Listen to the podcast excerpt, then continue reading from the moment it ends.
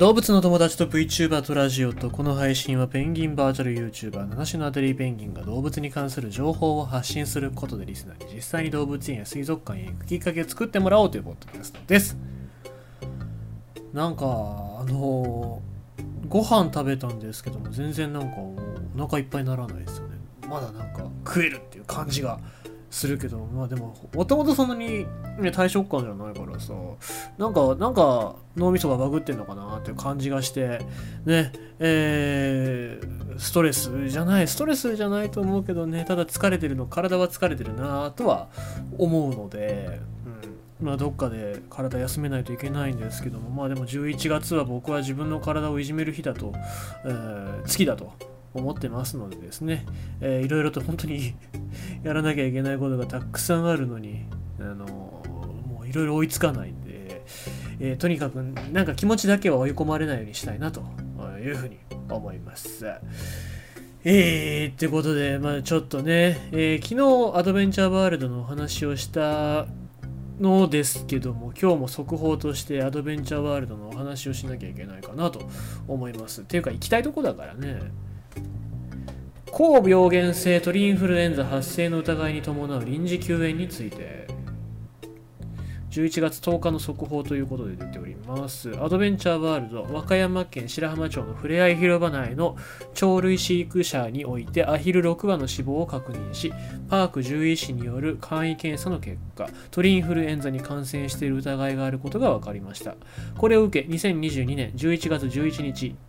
ポッキーの日ですね、はパークを臨時休園いたします。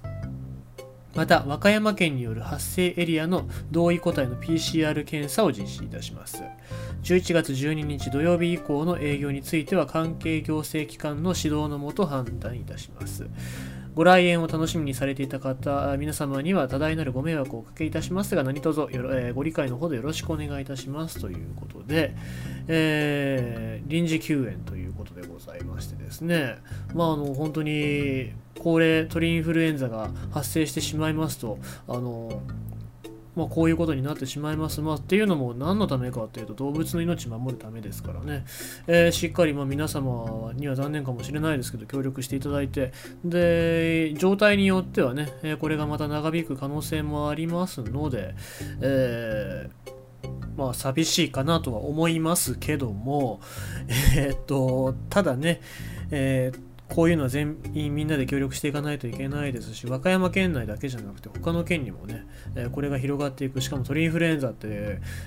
飛んでいく鳥が感染源ですからね、どこに行くかって分かりませんから、まあ、もっと増えていく可能性もありますんで、またコロナもね、なんか、第8波が来てるみたいな、そんな感じで、言ってますのでですね、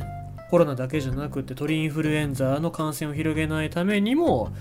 まあ、県外だったりとかに行くときは本当に消毒だったりっていうのを気をつけてやらないといけないですし、まあおそらく動物園入るときも足の消毒とかっていうやってる場所いっぱいあると思いますのでですね、